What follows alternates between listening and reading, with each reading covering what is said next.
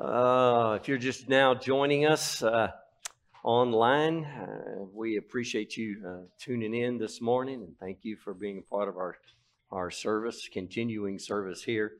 We've already been praising the Lord and uh, shared communion and just having a, a, great time this morning. Look forward to the time that you feel comfortable and, and uh, things change enough that you can comfortably come back and be with us. So let's jump into our text this morning. We're talking about the armor of God in Ephesians, the sixth chapter. And I don't know about you, but if I was just to read that to you straight, as we have several times already, uh, at least for me personally, a lot of times as I did that, um, I think I got a buzz up here in the monitors, Kevin, just a little bit. Do I? Or is it just my ears? I have a buzz in my head sometimes. I was up in the woods with Lori uh, last this last week. It was muzzleloader season. This is a complete rabbit that has nothing to do with anything. It's just because I like to talk about me. Okay, uh, so uh, anyway, we were, we were up there, and Tirza did get her buck this this week. She got a, a horn, so that was pretty cool. Uh, first one in the family to kill anything with a muzzle loader. Uh, you got to love a muzzle loader, you know. Uh, by the time the smoke clears, you're looking for your animal, if it's even still around. Uh, but we had a great time and sitting quiet in the woods with Lori. And I said, I love the quiet in the woods. You can hear the ringing in your ears so clearly, you know. Yeah. Any of the rest of you have that? Thank you. All right. So I'm not the only one. And uh, that's the way I feel sometimes when I'm trying to direct Kevin. It's like, well, there's a ringing, but I'm not sure where it is, you know. So it is what it is you can read that. You can read those uh, uh, statements that Paul makes about armoring up and putting on the armor of God, and you look at it and you can just go, I'm not even sure what he means. And you can read them sometimes and you can go, okay, I understand it now because I've read it in the commentary or whatever. And then it seems like three weeks later you read it again, you wonder what in the world it was that Paul was talking about. Do you ever do that? So when he says the breastplate of righteousness, that's one of those that kind of eludes me sometimes. And maybe you can say, oh, yeah, I'm all armored up with that. You know, the belt of truth, that's pretty easy, right?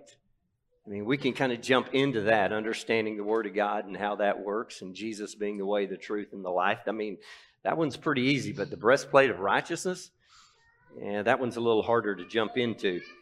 So I'm going to lay it out for you this morning, draw you a diagram, and I hope that when we're done, that I've gotten it right at least uh, at least biblically i'm correct. I don't know if i'm tying all the pieces to this exactly right but i believe i am.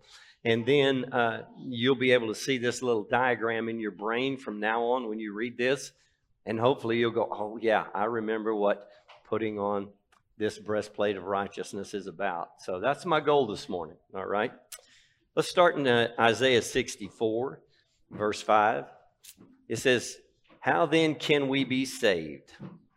All of us have become like one who is unclean, and all of our righteousness, our righteous acts, are like filthy rags. We all shrivel up like a leaf, and like the wind, our sins sweep us away. No one calls on your name or strives to lay hold of you. Filthy, filthy rags, our our righteousness is like filthy rags. We, we use that little phrase quite a, quite a bit, don't we? Talking about works and how they'll get us into heaven. And we just say, you know, all of our righteousness, all of our righteous acts, they're just as filthy rags. Yeah, I think it was Adam Clarke in his commentary said that if we really understood what that passage was talking about when it said filthy rags, we wouldn't do that. We wouldn't use it near as often as in the way that we do. And if you look at it in all of the commentaries, you can get a pretty clear picture of uh, what he's talking about here when he says filthy rags. When I think of a filthy rag, I think of uh, one that I wipe my hands on after I've been fishing or something like that. But he says, and the commentaries say, that this is a reference to a cloth that a woman would use during her menstrual cycle. Now, if we verbalized it that way, we really wouldn't be saying like filthy rags. I mean, I get that. But he's painting a pretty graphic picture here, isn't he? Of what our righteousness really stacks up to look like. All our righteous acts are as filthy rags. The intent of the prophet here is not that we can't do things that, at least on an outward appearance, look to be righteous acts, but they're all corrupted at some point because of heart and motive. A prophet looking at America today might well say the same thing, wouldn't you think? Sometimes I look at America today and I think, boy, Lord, how could you ever get to a place like the people in Noah's day where you look down and you'd say, boy, I'm sorry I made man. And he grieved. He was grieved that he'd made man because every thought of man's heart was continually evil, continually wicked. And you look at that and go, wow. And then you look at our country and go, wow. Oh, we're getting close. We're getting close. In Romans, the third chapter, the ninth verse, it says, What shall we conclude then? Are we any better? Not at all. We have already made the charge that Jews and the Gentiles alike, both the same, are all under sin. He says, As it is written, there is no one righteous, not even one. There is no one that understands, no one who seeks God. All have turned away. They have together become worthless. There is no one who does good, not even one. Their throats are, are open graves, their tongue practice deceit. The poison of vipers is on their lips, their mouths are full of cursing and bitterness. Their feet are swift to shed blood. Ruin and misery mark their ways. The way of peace they do not know. There is no fear of God before their eyes. Okay. Not one. There's not one righteous. This is who we are. He said, as it was written. Where was it written? Well, one of the places it was written is Psalms 14:1. It says, The fool says in his heart, There is no God. They are corrupt, their deeds are vile. There is no one who does good. The Lord looks down from heaven and all on all mankind, all mankind, to see if there are any who understand, any who seek God. All have turned away, all have been corrupted. There is no one who does good, not even one. The impact of the fallen world and the impact of uh, our fallen nature, oh my goodness, I don't even think we know the depth of depravity that really is ours. And there it is. You don't have to look very far to know that mankind has a problem called sin and rebellion. If you read Barnabas Aid this week and you read those stories, uh, Lori was reading them to me uh, around the dinner table this week. it is appalling the kind of persecution that's going on in the world. Just look at what's going on in Afghanistan. Heck, if you, you just look in the mirror, I mean, at some point, we're all going to see the total depravity of mankind in our own faces. So, sorry, Luke Bryan, I'm not agreeing with your song. You believe most people are good, and you sing a pretty good song, but according to the Bible, you're wrong. And uh, I, I don't want to be too hard on you. There's a whole lot of people who are deceived right along with you, but that's exactly where we're at today. The truth is, people are fallen. Adam did that to us.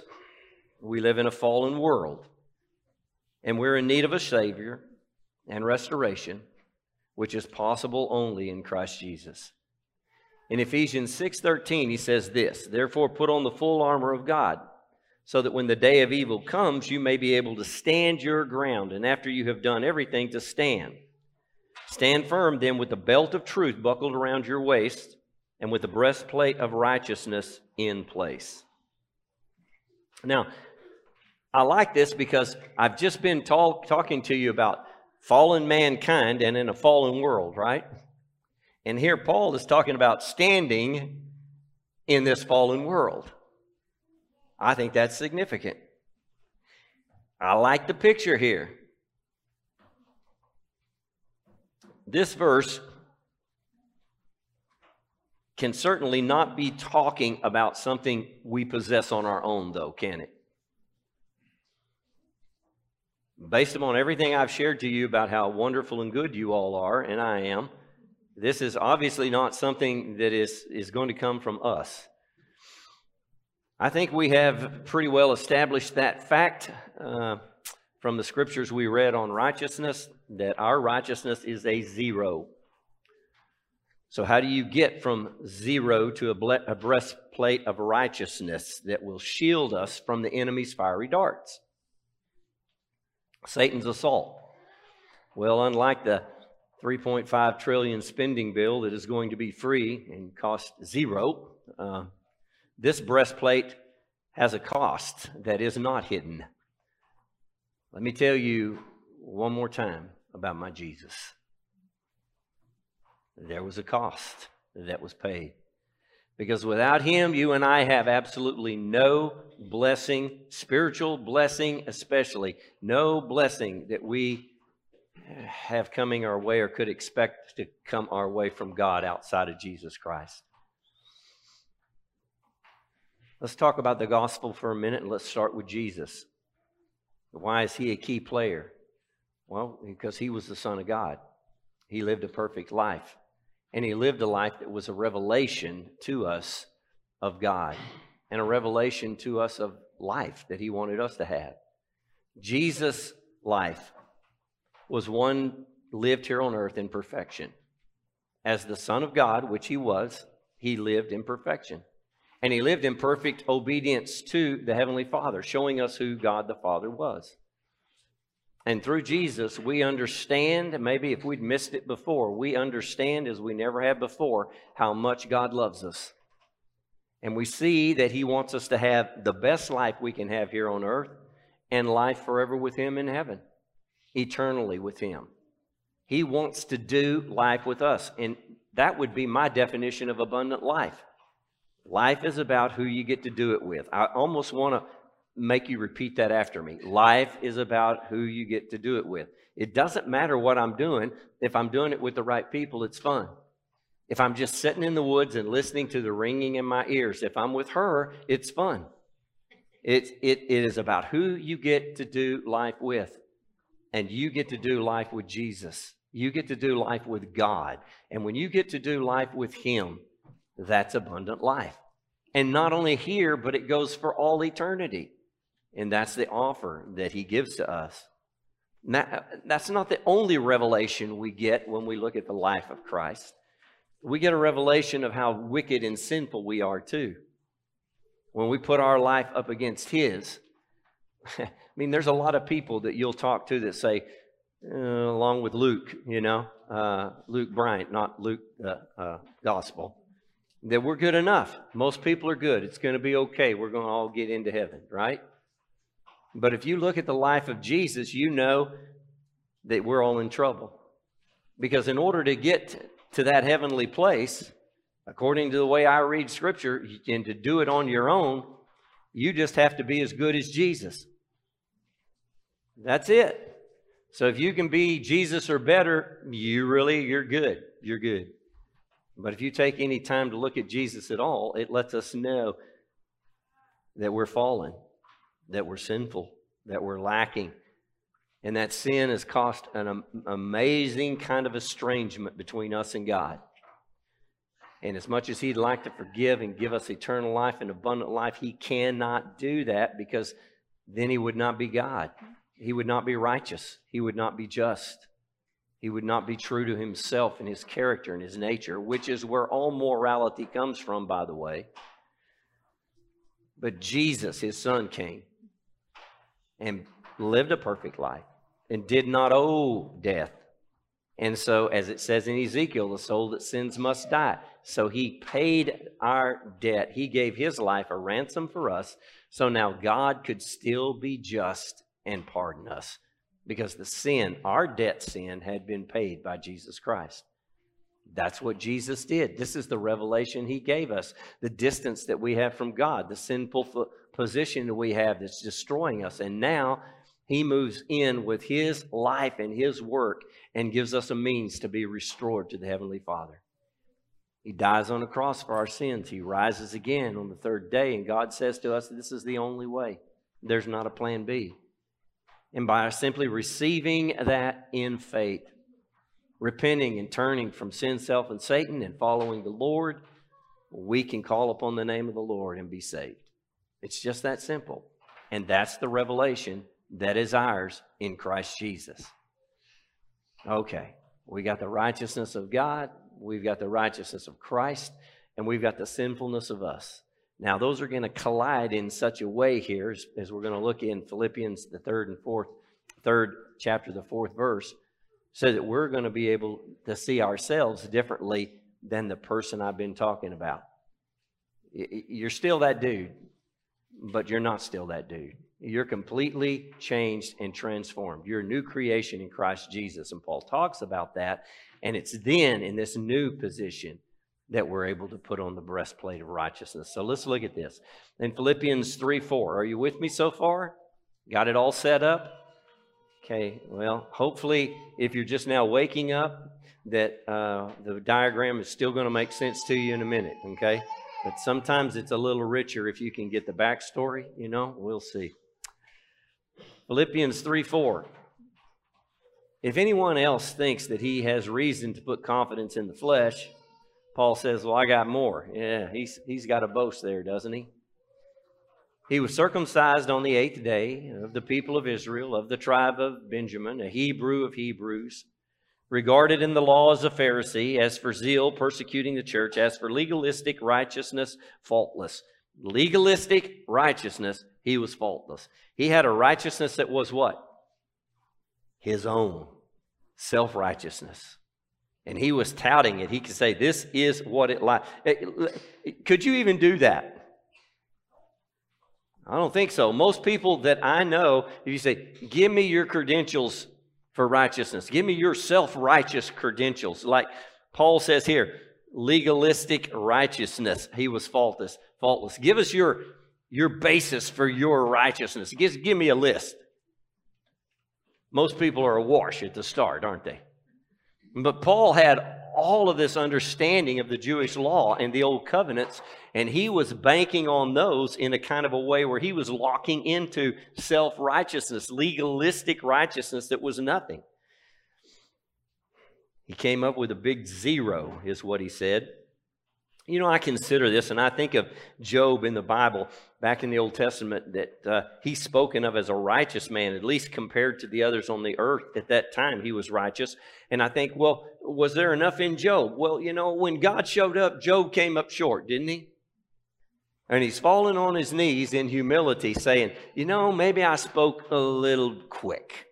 Should have thought about that a little more before I stood up and started touting to you, Lord, all the righteousness that was mine and how unfair this is that all this is happening to me. I've done this, this, this, and this. And God shows up, and all of a sudden, Job goes, mm, Maybe not. And he's fallen on his face before the Lord with a whole different attitude humility, right? So Job didn't even have it. And yet, there is this place, I think, where we respond to God in faith we respond to God in love, and we respond to God in Christ Jesus for us on this side of the cross. And there is this space, there is this place for us to do something that will actually count for eternity, that will count for eternal rewards. Let's go on. But whatever Paul says was profit to me, I consider loss for the sake of Christ. What is more, I consider everything a loss compared to the surpassing greatness of knowing Jesus Christ my Lord, for whose sake now I have lost all things. I consider all that stuff rubbish, that I may gain Christ and be found in him, not having a righteousness of my own that comes from the law all of that, he says, is garbage. Everything that I thought was righteousness, that I thought was a, a good act or a work that was going to amount to anything in the kingdom of God, he says it's just, it's rubbish. It's garbage. And he said, I consider it rubbish that I might gain Christ and be found in him. Now look at this. Not having a righteousness of my own that comes from the law, but that which is through faith in Christ, the righteousness that comes from God and is by faith. This is an imparted righteousness. It's something that is given to us at conversion. Whenever you ask Jesus to come into your life, forgive your sin, to be your Lord and Savior, His righteousness then becomes yours. It is as if you're cloaked and clothed in His righteousness. He comes to dwell in you, to reside in you by the power of His Spirit. And then when God looks down at you, this is what He sees this forgiven individual standing in the righteousness of Christ Jesus. Now that blows my mind. But I have this righteousness that comes by faith, and it comes from God, and it is by faith, so that when God now looks at me, what he sees is what the work of Christ has done in my life, and his righteousness covers my unrighteousness. Now, you're just going to have to ponder that a while. And there's no condemnation for those who are in Christ Jesus, because when he looks down, what he sees is Jesus. And we want more and more of that to come out. I want to know Christ, Paul says, in the power of his resurrection, in the fellowship of sharing in his suffering, becoming like him in his death, and so somehow to attain to the resurrection from the dead. Not that I have already obtained all of this or have already been made perfect, but I press on to take hold of that for which Christ took hold of me. He's, he's wanting the life of Christ. This is a kind of a broad scope picture, it seems to me, of the life of Christ. And he's wanting Christ's life to come out in his life. At least this is the way I read it. Brothers, I do not consider myself to have taken hold of it, but one thing I do, forgetting what's behind, straining toward what's ahead, I press on toward the goal to win the prize for which God has called me heavenward in Christ Jesus. And all of us who are mature should have this same view. And if at some point you think differently, that too God will make clear to you. Only let us live up to what we have already attained. Live up to what you have attained. Live up to what is imparted in you in the salvation of Christ Jesus. The righteousness that is there. It's there. It's the it's a possibility. It's a reality that's ours, a breastplate that we can put on. It's already there. We're just trying to live up to what we have attained in salvation. Now, are you really confused? What in the world does that look like in practical living? Well, we're going to get there.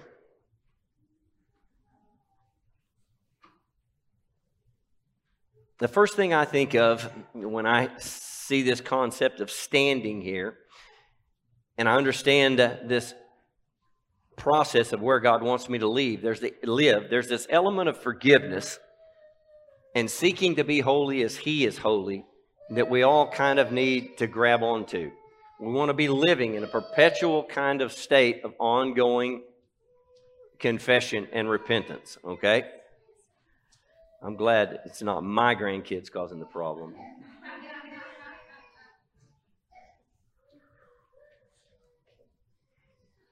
It's then in this process, sanctification process, really, if you see it, that Christ lives his life through us. And we're able to live a life then that pleases God. The life of Christ really is the only life that has ever in totality pleased God. And it's the life of Christ that's lived in us and through us then that pleases God. Now, positionally, it's a place of standing in which Christ's life and work combined with our faith have accomplished uh, this place and possibility of this, this kind of life. Okay, so now you understood all of that. I'm going to draw you a picture. All right? Because this really didn't come alive to me until I came across this. And I don't know what preacher I got this from. It was back in my college days. I remember that. But I remember it impacted me so much that I never forgot it. And I used it through the years in discipleship training. And I don't know. I've, I've, you, if you've been here long enough, and you haven't missed that Sunday, you've seen this before. If you're one of the kids that you've been trained here, you've seen this before. But all of that theological stuff that I just said, that probably your mind went, mm, mm, is real simple.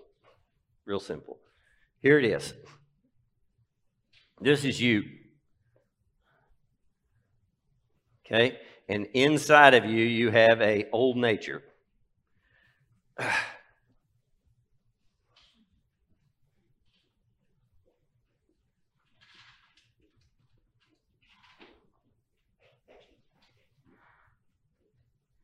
An old nature, sin nature, the Bible calls it flesh.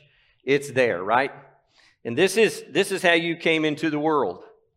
Thanks to Adam, you know, we all suffer for somebody else's sin. Well, we all get to suffer for Adam's, you know, Adam and Eve. And so here we are. This is how we come into the world.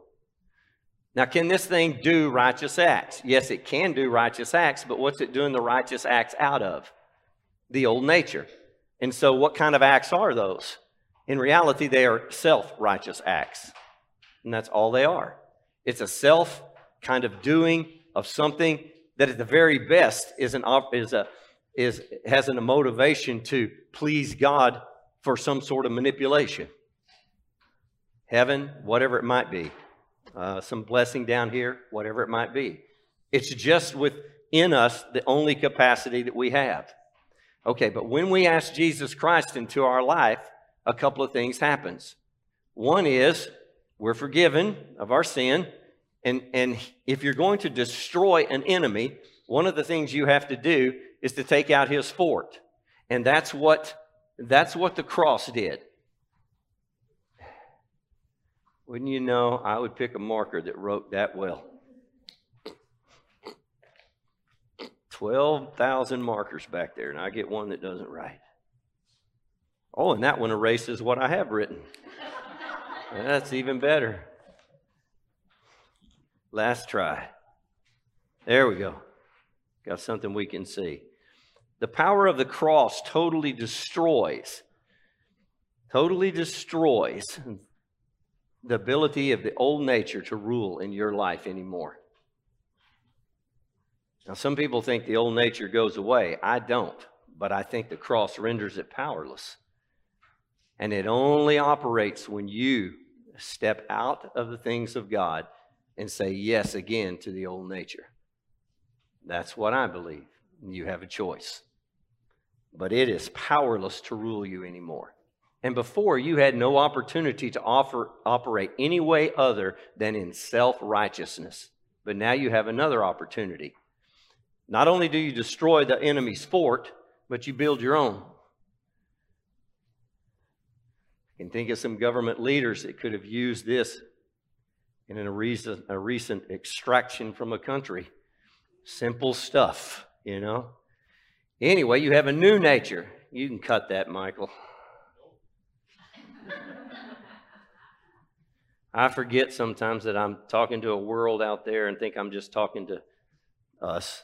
You have a new nature. You have the Spirit of Christ that moves inside of you and lives in you. The Bible says that God's Spirit is not in you, you're not one of His. And so when you call upon the name of the Lord and ask Him to come into your life, He does. He makes His abode there. He resides in you by His Spirit, a new nature that lives inside of you. And so now I have a choice that I didn't have before. The only choice I had before was to clean up the old nature and do something out of it. Now I have an opportunity to respond as the Spirit leads me in my life. Okay, let me add to this a little bit, okay?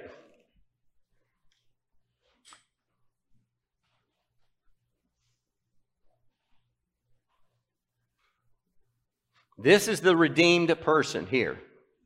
Where does Jesus fit all, into all this? Well, the Spirit of God, sometimes referred to as the Spirit of our Lord, really living in us too. The three are one, right? And so you have this Spirit living in, inside of you, okay? You have Jesus and His Word and His life, right? Okay, so if you say yes to Jesus,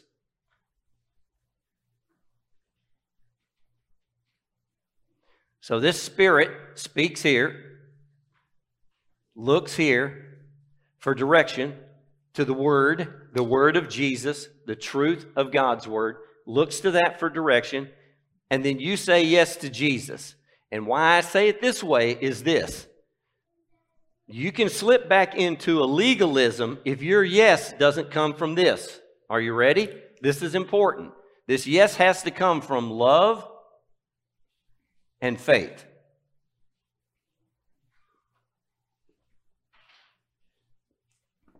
We read it already in the text. Nobody loved the Lord. Nobody was seeking the Lord. Nobody was putting faith in the Lord. These are the things that were of the old nature. But now, because we have chosen Christ, we have chosen God, we have chosen His forgiveness, we have responded to His love, and we're going to love Him and operate in faith toward Him, we say yes to Jesus. Now, if that's not right, you're all messed up in your motive again. Are you trekking with me so far? Okay, so when we say yes to Jesus and we've got this right, okay, then think about this for a minute. Then we are living really Jesus' life. So Jesus is living his life through us. And the world is now seeing, as it talks about in Scripture, Jesus Christ and what it would look like, him living his life all over again in Shalicia, in Preston, in Rick, in my flesh. Now, if you take that concept and read what Paul just said about sharing all this with Christ, his suffering, his fellowship, all of that, you see what Paul's talking about. The very life of Christ, he says, I'm just wanting Jesus to live through me again in the world. That's it. And it's no longer I that live, but it's Christ who lives in me. Christ now lives in you this way. By his spirit, by your love, by your faith, by your obedience, he lives in you. And his righteousness becomes your righteousness as you live that out in the world. That's putting on the breastplate of righteousness. That's really pretty simple. But it looks pretty complicated, doesn't it? But boy, if you miss this little part here of love and faith, you can fall into Christian legalism. That's scary. But if you're responding to your Lord in love and you're responding to Him in faith relationally, then your life begins to just live Jesus. It's harder to do sometimes than it should be because we still have that choice. So, how is this measured? It's measured relationally. So, how do I, how do I know whether to do this thing or that thing? Real simple. It's like this Does it hurt the heart of Jesus? You know, I know the words I can say to, to tick my wife off in a hurry. Right? We're in such a relationship that I know the things that I can do and can't do that are going to hurt that relationship. Isn't that true? Let's say I decide to have a affair tomorrow. That's not going to hurt my relationship with my wife, is it? Is it? Well, how did you know that? Because I know her. Are you tracking with me? I mean, forget the fact what the Bible says. Forget, forget the fact that it, it, it, you can boil it down to simply that relationship. So a kid asked me in a disciple meeting one time, is it okay to go to R-rated movies? My response is this, does it hurt your relationship with God? I've been to R-rated movies that I don't think hurt my relationship with God. I, I saw the one that what's his face wrote the Passion, didn't you? Boy, that one left me in a whole different state of affairs. Does it hurt your relationship with God? You see, if you're walking in a love relationship, in a faith relationship with Jesus, you know immediately if you're doing something that's going to hurt that relationship. And you want to put on the breastplate of righteousness? It's real simple. Keep a short account with sin, walk in love and faith with the Heavenly Father, say yes to Jesus, and the righteousness of Christ will become your shield. Isn't that amazing? Now, that's my understanding of this passage of Scripture. In Romans 8 and 9, it says this You, however, are not controlled by the sinful nature, but by the Spirit, if the Spirit of God lives in you. And if anyone does not have the Spirit of Christ, he does not belong to Christ. But if he is, if his Christ is in you, your body is dead because of sin, Yet your spirit is alive because of righteousness. And if the spirit of him who raised Jesus from the dead is living in you, he who raised Christ from the dead will also give life to your mortal body. Isn't that cool? Through his spirit who lives in you. Therefore, brothers, we have no obli- uh, we have an obligation, but it is not to the sinful nature to live according to it. For if we live according to the sinful nature, you will die. But if by the Spirit you put to death the misdeeds of the body, you will live. Because those who are led by the Spirit of God are sons of God. Isn't that cool? You're a son of God. Man, that's a long way from that depraved individual we were talking about at the beginning, isn't it? We're children of God. New definition. For you did not receive a spirit that makes you a slave again to fear, but you received a spirit of sonship. And we cry, by him we cry, Abba, Father. This is how we approach God. The Spirit Himself testifies with our spirit that we are God's children. Now, if we are children, then we are heirs of God and co heirs with Christ, if indeed we share in His sufferings in order that we may also share in His glory.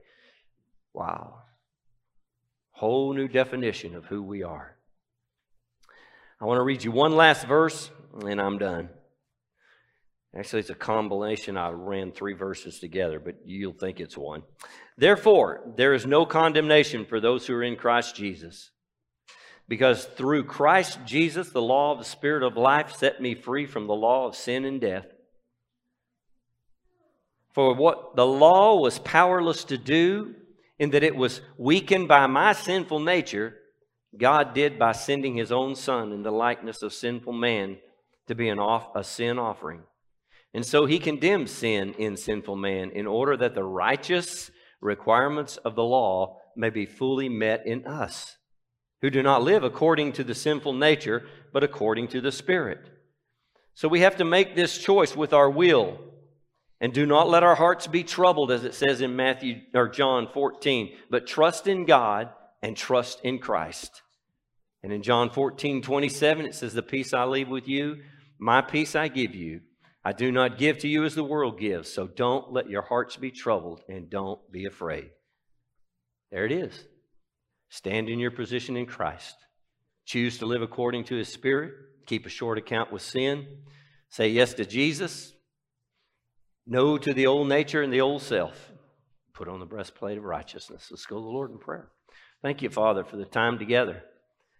Armoring up yes to Jesus, falling in love more and more with Him, putting more and more faith in Him, learning more and more of your truth, seeing clearer and clearer who you are.